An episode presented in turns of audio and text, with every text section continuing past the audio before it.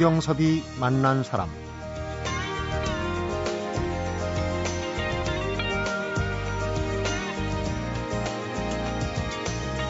우리나라 중요 무형문화재 5호이면서 동시에 유네스코에 등재된 세계 무형유산은 바로 우리의 판소리입니다. 그 사설 한마디 한마디에 인생이 녹아있고 민중을 대신하는 힘이 깃들어 있는데 안타까운 건 대중화가 제대로 돼 있지 못하는 거죠. 그래서 자꾸만 알려주는 이가 있습니다.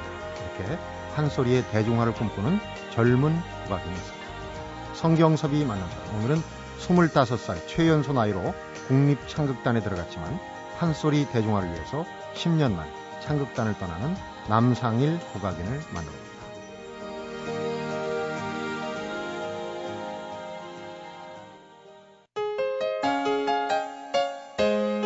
남상일 씨 어서 오십시오. 네, 안녕하세요. 반갑습니다. 네, 반갑습니다. 네. 그냥 소리꾼이라고 소개하기엔 너무 재능이 많으세요. 아, 다재다능. 과찬이시고요. 아니요. 아, 이렇게 좋은 프로그램에 저를 초대해 주셔서 감사합니다. 어, 창극단을 아쉽지만 떠난다는 기사가 많이 네. 났어요. 그러니까 두 가지로 볼 수 있겠죠. 이제 좀 더 큰 물로 간다는 게 있을 수 있고, 네. 어, 창극단이 뒤집어 얘기하면 활동하는데 뭔가 좀 음, 거시기하다. 네, 이 얘기로도 거시- 볼수 있는데 어, 그 창극단에서 사실 25살에 최연소 그러니까 어, 종합예술학교 이제 대학 나오자마자 바로 들어간 거 아니에요. 네. 거기서 뭐 역할이 굉장히 많았어요. 주로 맡은 역할들이 어떤 거였습니까? 제가 이제 운이 좋게도 음, 이제 그 최연소라고 이렇게 말씀을 드리는데 사실은 2013년도에 제가 이제 그 국립창단을 떠나면서 새로운 단원을 10년 만에 뽑았거든요. 그 6명의 단원을 뽑았는데 굉장히 오랜만에 네. 뽑은 거군요. 제가 입단한 이후에 이제 10년 만이니까 어마어마한 시간이죠. 음, 강산이 한 번 변하고 나서 이제 국립 단원을 뽑은 셈인데 네. 그 단원 중에 한 친구는 지금 23살이에요. 그 친구가 이제 들어옴으로 인해서 제가 최연소라는 게 이제 깨진 깨졌군요. 셈인데 네. 오히려 이제 저는 반가운 것이 제가 나이가 젊음에도 불구하고 이 뭐라고 할까요 창극계에서 정말 그 중요한 배역들을 많이 맡아서 음. 그 공연을 했는데요. 뭐 물론 뭐 운 때도 잘 맞았던 것 같고 또 이제 그 기초 교육을 음. 다른 분들에 비해서 좀 탄탄히 받은 것도 일찍부터 받았고. 네. 그런 것도 있을 수가 있는데요. 이 뭐 우리 흔히 말씀 나눌 때 이제 그 판소리 다섯 마당, 춘향가, 심청가, 흥보가, 수군가, 적벽가의 남자 주인공은 제가 다 다 맡아봤고. 예. 근데 이런 케이스가 별로 없거든요, 사실은. 근데 아주 영광스럽게도 그 역할들을 많이 맡았는데 음, 그래도 좀 기억에 남는 역할을 꼽으라고 한다면 네. 저는 신봉사 역할을 좀 뽑고 싶습니다. 그러니까 그 신봉사 심학교 씨의 어떤 부분이 그렇게 내 역에 그 하면서 신봉사 하면 딱 캐릭터가 그 슬픈 이미지 그리고 좀 불쌍하고 연민의 정을 느끼는 그런 처절한 역할이지만 그 안에 보면 이 이런 얘기는 좀 그렇습니다만 그 저희도 그 대본을 받고 할 때 분석을 하잖아요. 네. 그이 캐릭터에 대한 분석을 할 때 보면 저는 그런 식으로 분석을 했거든요. 철없는 철없는 네. 맞아요. 그러니까 이 신봉사가 얼마나 간절하면은 그 몽운사 화주승이 왔을 때 음. 300석을 바치면 눈을 뜬다. 그 얘기를 듣자마자 얼마나 간절하면 오케이 나 바칠 수 있어. 사실 자기의 세간을 살펴보면 그런 가사가 나오는데 서홉곡식이 없다. 음, 이렇게 나오는데도 불구하고 이제 무턱대고 이제 오케이를 한 걸 보면 음, 간절하기도 했지만 정말 어떤 면에서 보면 그 뒷일을 생각지 않고 네. 저지르고 마는 그래서 심청이가 결국은 그렇죠. 네. 그래서 보면 이 신봉사의 캐릭터가 아주 양면성이 있고 음, 또 어떤 면에 있어서는 이 뺑덕이네라는 묘한 그 묘령의 여인한테 홀딱 팔리기도 하고 네. 그런 면을 보면서 어 뭐 여러 작품들을 했지만 오히려 저는 이 이몽룡도 해봤지만요. 네. 많은 분들이 농담 삼아서 그런 말씀을 하십니다. 그 얼굴로 어떻게 이몽룡 했냐고. 농담 삼아 하시는데 사실 분장을 아주 진하게 하거든요. 음, 그리고 또 이 국립극장 해오름 극장 같은 경우는 몇 천석 무대이기 때문에 멀리서 보면 저도 나름 별 말씀을 다 괜찮습니다. 어, 개성 있어요. 근데 어, 신봉사 얘기를 하다 보니까 그런 생각이 납니다. 우리 남상일 씨 안에 있는 철없음을 그 역하면서 발견한 게 아닌가 하는 생각도 드는데. 그렇죠. 요즘 그 TV 예능 프로그램 네. 남자 자격에 이제 그 거기 나오는 멤버들을 소리 교육을 시켜가지고 네, 네. 공연을 하셨잖아요. 그래서 네. 이제 어 국악인 남상일 도 그렇지만 이제 요즘 TV 예능 프로그램 대세라 거기서 보신 분들이 아 그 사람 할 것 같아요. 근데 공연은 잘 하셨습니까 진짜로? 네, 지난 1월 29일에 음. 국립극장 이제 다로름 극장에서 한 400석 규모의 극장인데요. 그 극장에서 했는데 사실 이 멤버들이 우리 시대 최고 가는 연예인들이잖아요. 네. 그런데 그 일곱 분이 한 번 모여서 연습하기도 참 힘들고 음, 그리고 또 이 창극이라는 것은 그야말로 판소리 뮤지컬, 판소리 오페라라고 할 수가 있는데 판소리가 최소 제가 볼 때는 최소 10년 정도는 음, 좀 몸에 굳어져야 10년 이상 하신 분들이 10년 이상 한 사람들이 그래도 이제 창극을 좀 합내하고 음. 이렇게 할 수 있는 것인데 그 분들은 사실 이 3주 음. 3주도 꼬박 매달린 것도 아니고 그 3주 동안 이제 짬짬이 연습을 음. 해서 무대에 올린 거라 사실 엉성하고 어설픈 감은 있지만 꼭 그분들이 잘하는 모습을 보여준다기보다도. 네.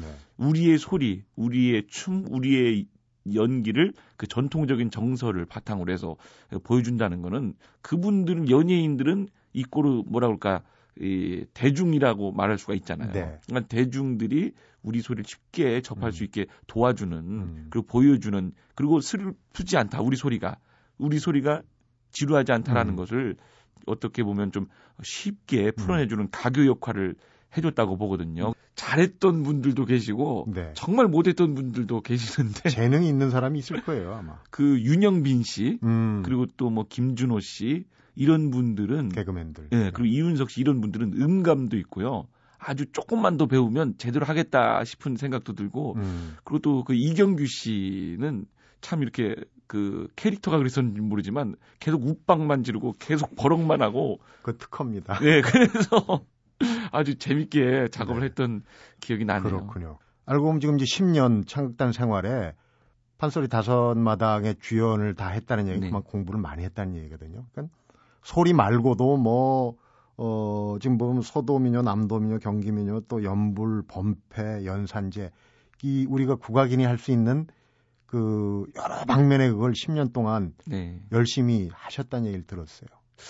이, 그, 제가 방송이나 뭐 이런 국악 외에 뭐 많은 분들이 외도 아니냐 이런 말씀도 해주시는데 네. 사실은 그 전혀 외도가 아니고요. 국악을 알리고 우리 소리를 대중화시키는데 저는 큰 노력을 하고 있다고 음, 보고 또 제가 지금 30대잖아요. 30대 중반이기 때문에 그 국악인으로서 우리 소리를 하는 사람으로서 30대 중반에 해야 될 일이 있고 네. 예를 들자면 뭐 40대 중반에 해야 될 일이 있고 음, 50대 중반에 해야 될 일이 있는데 제가 볼 때는 지금 이 나이 대에 그리고 또 이런 시류들이 저에게는 이런 활동을 하게끔 원하는 것 같은 네. 그런 느낌이 들어요. 그래서 제가 정말 뭐 한 50대 됐을 때는 더 무게 있는 아주 잘, 이 뭐라 그럴까, 성숙한 그런 소리, 성숙한 음. 모습을 또 대중들에게 보여주고 있겠죠. 네. 그러니까는 뭐 걱정, 음, 뭐 해주시는 건 감사하지만 우려해 주시진 않았으면 좋겠고, 네. 아까 말씀드린 것처럼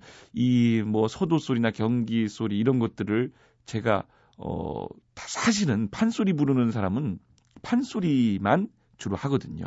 그리고 경기 소리 하시는 분들은 경기 소리. 전공이 있죠. 예, 그래서 이렇게 하는데 많은 분들이 안타깝게도 이것이 판소리고 저것이 경기 소리고 이런 건 구분을 잘 못하세요. 네. 그냥 뭉뚱그려서 창 이렇게 말씀들을 하시는데 일반 대중들이 그렇게 그렇죠. 생각하죠.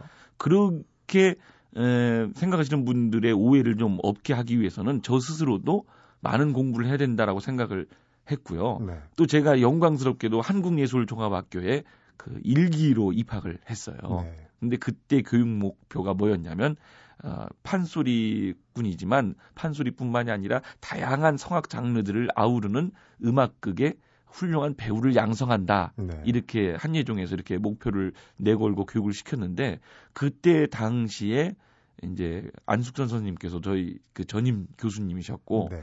또 이제 김덕수 선생님도 음. 그 연희과의 교수님이셨고 돌아가신 이 식김구세 문화재 박병천 선생님도 네. 교수님으로 계셔서 그 다양한 예술들을 아주 그냥 그 이런 표현이 그렇지만 손쉽게 음. 그것도 명인들을 통해서 습득할 수가 있었고 그리고 또 원래는 이 소리 부르는 사람은 소리만 하고 악기 하는 사람은 악기만 하지만 원래는 악가무 일체라고 이렇게 어른들이 하셨고 네. 실제 어른들은 다 어, 춤과 노래 기약을 다 아우르십니다. 음. 그래서 우리 전통 예술은 그렇게 해야지만이 제대로 표현을 할 수가 있거든요. 네. 그러니까 어찌 보면 제가 이렇게 하고 있는 것이 당연한 것이 아닌가 생각을 하는데 그러네요. 사실은 그 요즘 시세 말로 하나 하기도 힘들잖아요. 네. 그렇지만 그 본인이 열심히 노력하고 음, 또 공부한다면 뭐 그 결코 어려운 일이 아니라고 생각을 합니다. 그렇군요. 남상일 씨가 국악인이 된 데는 남다른 사연이 있어요. 잠시 후에 풀어보겠습니다. 성경섭이 만난 사람, 오늘은 국악의 대중화, 판소리의 대중화를 위해서 10년간 몸담았던 국립창극단을 떠나는 젊은 국악인 남상일 소리꾼을 만나보고 있습니다.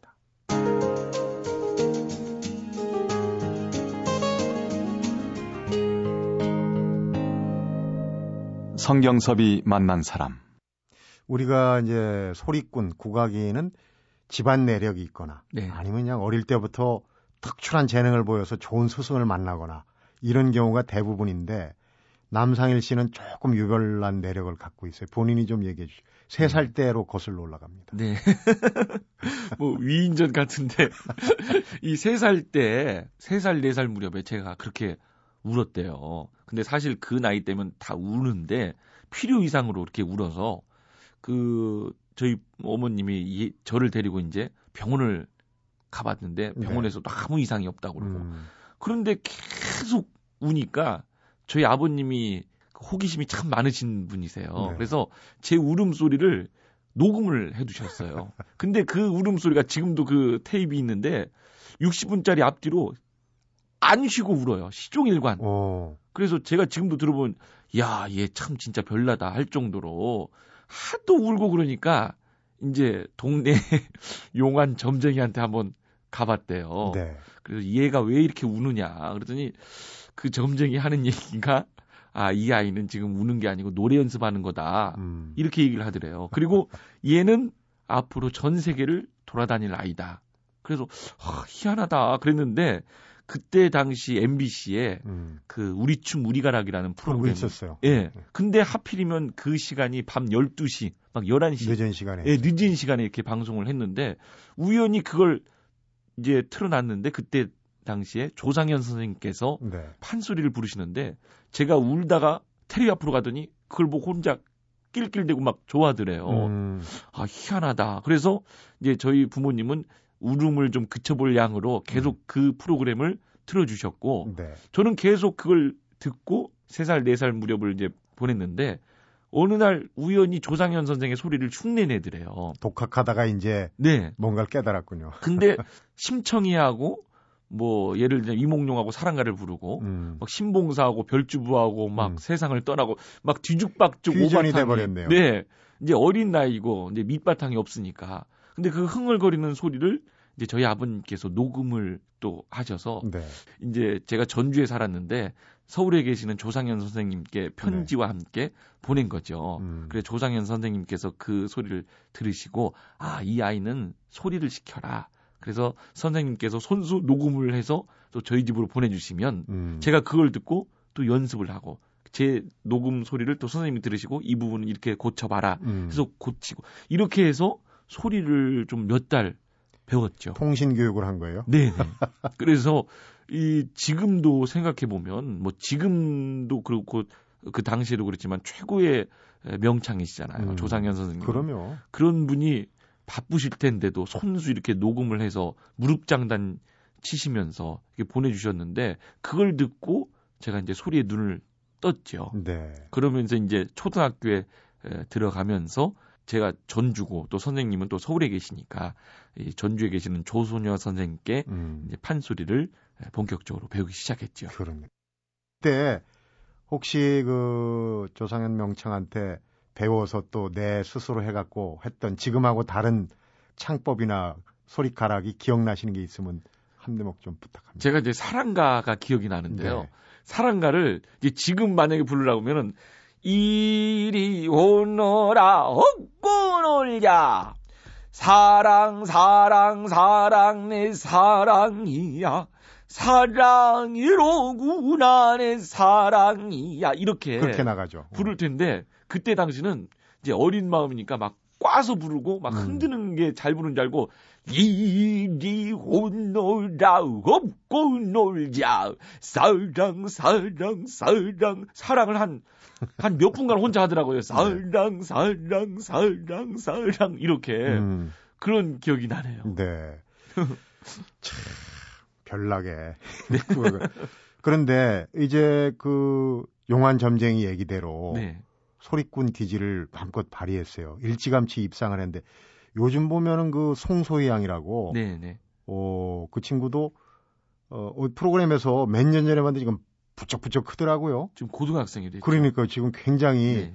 아주 에리에리하게 나와서 근데 그 연상이 되네요. 아마도 상일 씨도 그때 그렇게 어릴 때 데뷔해 갖고 막 부쩍 컸을 거라고 보는 제일 먼저 그 대중 앞에 선 거는 언제입니까? 제가 이제 판소리를 본격적으로 배운 지 한 석 달 됐을 때 그 전국 어린이 판소리 경연대회라고 지금도 있는데요.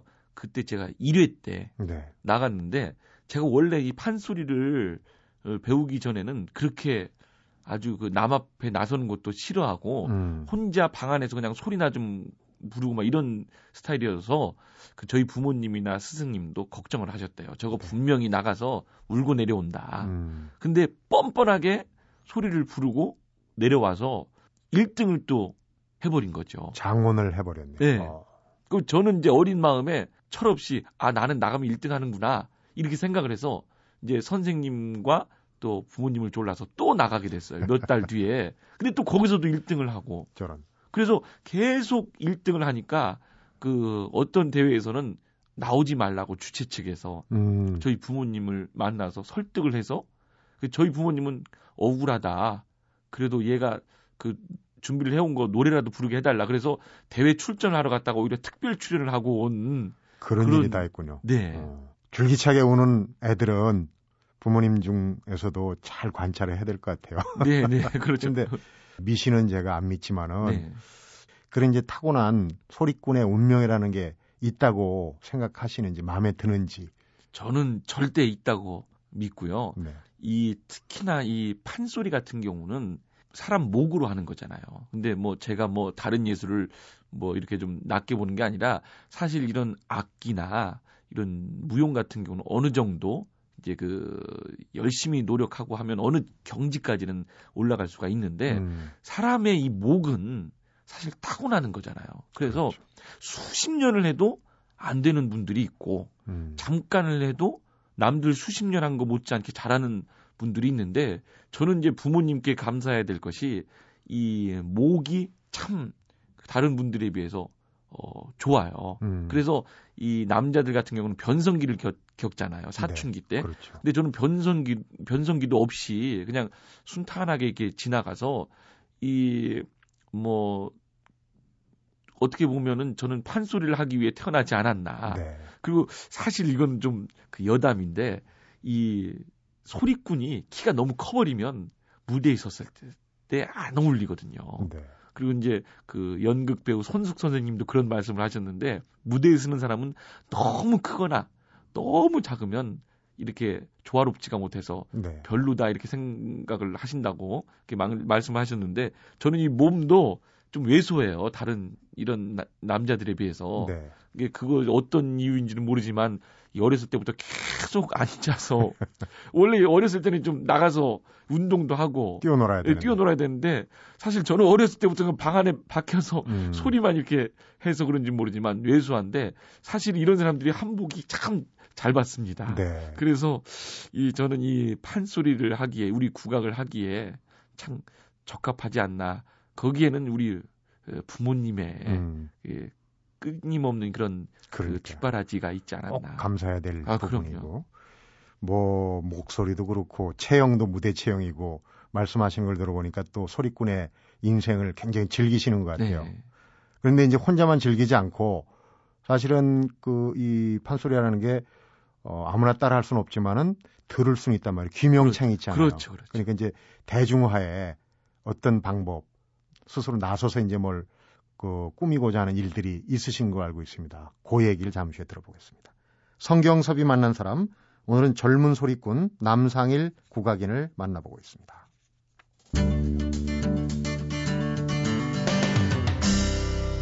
성경섭이 만난 사람 창극단을 나오면서 인터뷰한 걸 보니까 두 가지 꿈이 있다. 하나는 이제 그 동료 국악인들하고 어 뭔가를 연구하고 해서 발전시키는 부분 하나하고 네. 그다음에 이제 나 자신만의 브랜드를 만들어서 공연을 좀 해보겠다. 그런 얘기를 제가 들었습니다. 뒷 얘기부터 한번 여쭤보겠습니다. 그 남상일이 혼자 북치고 장구치고 하는 백분 쇼를 하셨어요. 네.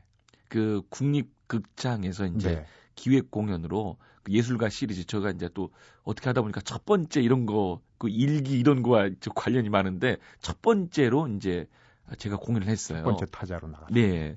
그래서 2011년도에 예, 2월 달에 이제 남상일 백분쇼라는 공연을 했는데 이틀을 했는데 한 티켓 오픈 한 4, 5일 만에 표가 매진이 어. 됐어요. 어. 근데 그때 당시에 제가 이제 그 모 프로그램에 고정 패널로 이제 출연을 할 때였는데 음. 우연히 이제 방송에서 아 제 공연을 합니다. 라고 이제 방송에 나간 즉시 이제 표가 매진이 돼 버린 거예요. 어.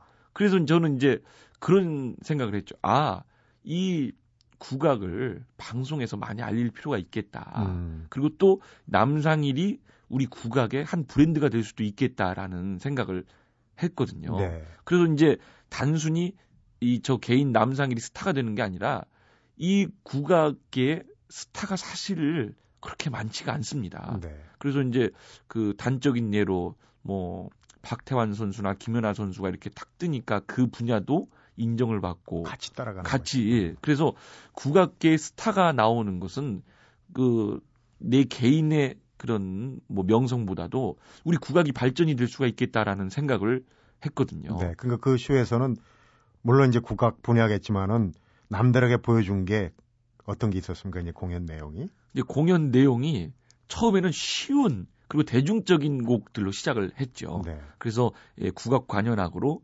그 가요 봄날은 간다. 음. 어, 백설이 선생이 부른 그 곡을 편곡을 해서 첫 오프닝 무대로 불렀어요. 그러니까 많은 분들이 아 국악 공연했는데 우리가 아는 노래가 나오네. 그것도 음. 국악기로 반주를 하니까 또 색다르고 소리꾼의 창법으로 부르니까 괜찮다 이렇게 그리고 또 그 장타령 음. 아주 흥겨운 장타령을 또 국악 관현악에 맞춰서 부르고 네. 또 이제 제가 만든 창작 판소리가 있습니다. 예, 창작 판소리 노총각 거시기가라는 판소리가 있는데 요즘의 이야기를 담고 있는 소리예요. 그 소리를 부르고 이제 어, 창극을 보여줬죠. 창극 중에서도 가장 해학적이고 풍자가 느껴지는 그 뺑파전. 네, 그거 재밌죠. 재밌죠. 예. 그리고 나서 이제 재즈와 이 판소리 그리고 나서 이 판소리의 이 원류를 찾다 보면 사실 그, 그 무속의 그 뿌리가 있거든요. 네. 그래서 그 무속 음악까지. 그래서 이제 예, 판소리가 새롭게 보여줄 수 있는 모습 그리고 판소리의 원류까지 이렇게 해서 세트로 해서 100분 쇼였는데 음. 꽤한 3시간 가까이 공연을 했어요. 네. 그런데 한 분도 가지 않으시고 끝까지 음. 함께 해주셔서 이틀 동안 정말 행복했었는데 네. 그걸 바탕으로 해서 아 이런 식으로 좀 공연을 잘 짜면 음. 대중들이 좋아할 수 있겠구나라고 해서 요즘도 이제 그 남상일 이제 백분 쇼라고는 하지 않고 남상일 국악 쇼 해서 이제 지방 공연도 하고 음. 그래서 많은 분들이 이제 제가 이제 이 TV나 이런 데 노출이 좀 많이 다른 국악인에 비해서는 많이 많은 편이라서 그런지 모르지만 제 공연을 좀 재밌어 하시고 네. 많이들 찾아주고 계십니다. 그렇군요. 그 공연이 만원 사례가 되면은 스탭들한테 만 원씩 넣어서 금일봉을 준다는 얘기인데 자주 돌립니까? 했죠. 네. 만 원씩 정말 네. 그 예전에는 천 원도 넣어서 했다고 하더라고요. 네. 그 스탭들이 많을 경우는 근데 뭐 만 원 넣어서 이제 돌렸는데 스탭들이 아유 좋아하시더라고요. 또 음. 예전에 이런 추억이 있었다 하면서 말씀해 주시는 분들도 계시고 아 짜장면 사 먹을 수 있겠다 하는 분들도 계시고 음. 아까 이제 한혜종 일기 거기서 어 안숙선 명창 또 김덕수 씨한테 종합적인 거를 많이 배웠기 때문에 이제 이런 백분 쇼가 나오는 거 아니겠습니까? 네. 우리가 국악인들이 그런 그 경우가 많이 나와야 이제 대중들이 또 국악에 네. 대한 어, 거리를 좁힐 텐데 얼핏 생각나는 게 이제 저희 프로도 나와서 김영임 씨, 김영임 씨 같은 그 네. 그효 어, 콘서트, 콘서트 네. 같은 그런 것들이 좀 많이 나와야 된다고 보는데 이렇게 여러 장르를 하고 하다 보면 필연적으로 따라붙는 예가 있어요. 이게 이 전통을 지키는 거하고 이제 퓨전이라는 부분에 네. 대한 이제 뭐라자면 반감 이런 게 있을 수 있거든요. 그런 게 좀 따라다니지 않습니까? 그래 저도 항상 그걸 머릿속에 생각을 하고 있는데요. 이 요즘 국악계에도 퓨전 바람이 불어서 뭐 크로스오버네 퓨전이네 해가지고 뭐 다양한 장르하고도 만나기도 하고 하는데 그런 시도 자체를 저는 절대 나쁘게 보지는 않는데 네. 그걸 시도로 해서 그냥 그걸로 끝내는 거는 절대 무의미하다 보거든요. 제가 아까 잠깐 말씀드린 것처럼 백분 쇼에서도 보는 것처럼 쉽게 퓨전으로 해서 전통으로 끌어당겨야 되는데 관객들을 네. 그냥 그것이 다다 이게 국악이 다예요라고 말씀드리면 안 되고 네. 사실 이런 퓨전 크로스오버에는 이런 뿌리가 있습니다. 일로 오세요라고 음. 끌어들이는 작업이 더 중요하다고 저는 기본을 생각합니다. 밝히는 거죠. 이거 그렇죠. 기본은 이거다. 근데 많은 분들이 그냥 그 지금 당장 먹기에는 꽃감이 달더라고 그냥 단 것만 보여드리고 이 꽃감이 가지고 있는 예를 들자면 감나무는 이렇게 생겼고 음. 감나무 잎으로도 차도 만들고 음. 감나무는 이, 런 겁니다라고 안 보여드리려고 하더라고요. 네. 근데 그런 것조차 이게 좀 무시당하는 감이 좀 있는 것 같은데요. 네. 저는 오히려 그럴 때일수록이 저희 같이 이제 전통을 그 제대로 학습한 사람들이 네. 그런 작업을 더 해야 된다고 생각을 합니다. 자연스럽게 이제 아까 앞에 부분 뒤부터 네네. 여쭤봤는데 앞에 부분 동료들과 이 창극의 발전을 위해서 뭔가 연구를 하는 그런 이제 활동을 하겠다. 지금 그 동시대에 우리 남상일 씨하고 같이 하시는 분들은 혹시 어떤 분들인지 이제 국립 창극단의 에, 멤버로 있는 분들이에요. 네. 그래서 이제 그 박일희 씨, 음. 또 이 박일희 씨 같은 경우는 또 파피년준 씨하고 또 부부거든요. 그 춤꾼. 맞아요. 네. 예. 그 박일희 씨또 이 영화 그 임권택 감독의 음. 춘향전에서 방자 역할을 하셨던 김학용 씨 음. 이런 분들하고 사실 이 국립 창극단은 이 국가대표 선수들이 모여 있는 단체잖아요. 네. 그래서 이제 국가대표들이 모이다 보면 아무래도 스케일도 커지고 음. 또이 뭐라 그럴까 그 대중화한다는 그런 이름으로 많은 시도들을 하고 있는 것도 사실이거든요.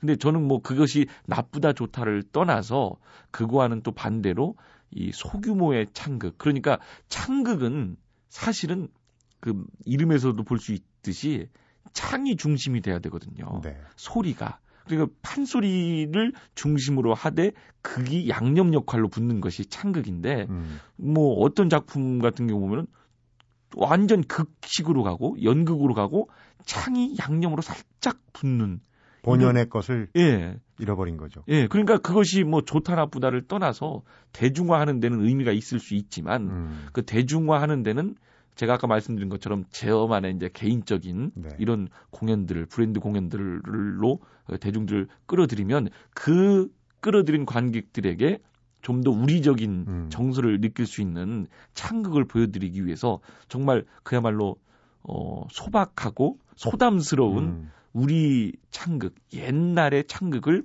좀 보여드리고자 하는 그런 취지로 네.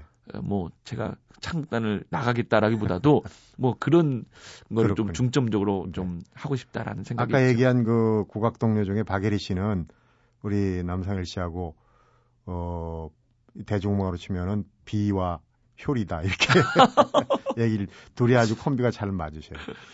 마무리할 시간인데 꼭 하고 싶은 얘기 하는 사람 입장, 듣는 사람 입장에서 이런 건 생각을 좀 해봐야 되겠다.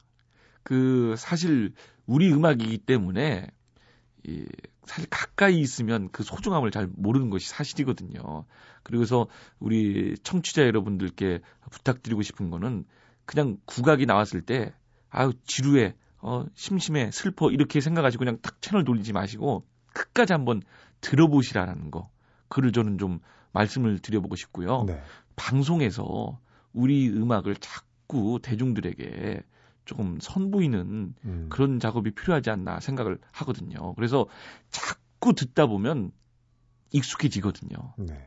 저도 이제 이 국악인의 입장에서 그 쉽고 재미난 음악 하지만 결코 가볍지 않은 음악들을 들려드리기 위해서 열심히 예, 뛸 것이고요. 또 네. 저를 원하시는 데가 있으시면 언제든 불러주시면 뭐 농담입니다만은 뭐 칠순잔치, 팔순잔치는 뭐 그렇지만 아무튼 저를 원하시는 공간이 있다면 어디든지 가서 우리 소리를 들려드리겠습니다. 네. 그러기 위해서 제가 이제 창단을 떠나는 그러니까요. 것이기도 하고요. 남상일 씨가 재능을 발휘해서 활약을 하면 그게 소개가 되면 또 자연스럽게 또 관심을 갖게 되고 이렇게 그렇죠. 이제 선순환이 되는데 네.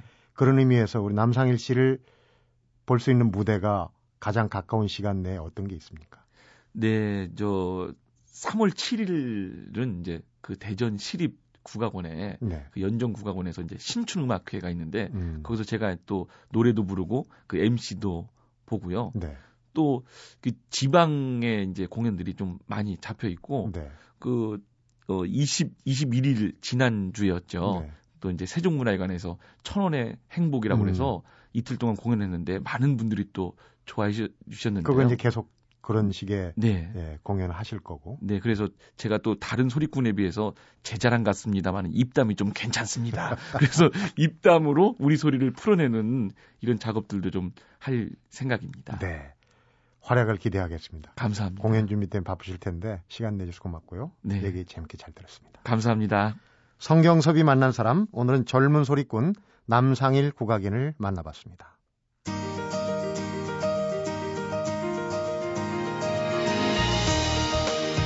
소리꾼이란 광대입니다. 넓을 광에 클 대자를 써서 넓고 큰 사람을 의미합니다. 그런 의미에서 평생 광대로 살고 싶습니다. 넓고 크게 세상을 바라보며 사람들의 슬픔은 위로, 기쁨은 더해줄 수 있는 사람, 그런 광대이고 싶습니다. 남상일 소리꾼이 품고 있는 생각인데요. 다른 무엇보다 평생 살고자 하는 정확한 방향을 갖고 있다. 이 점이 참 부러운 것 같습니다. 성경섭이 만난 사람, 오늘은 여기서 인사드립니다.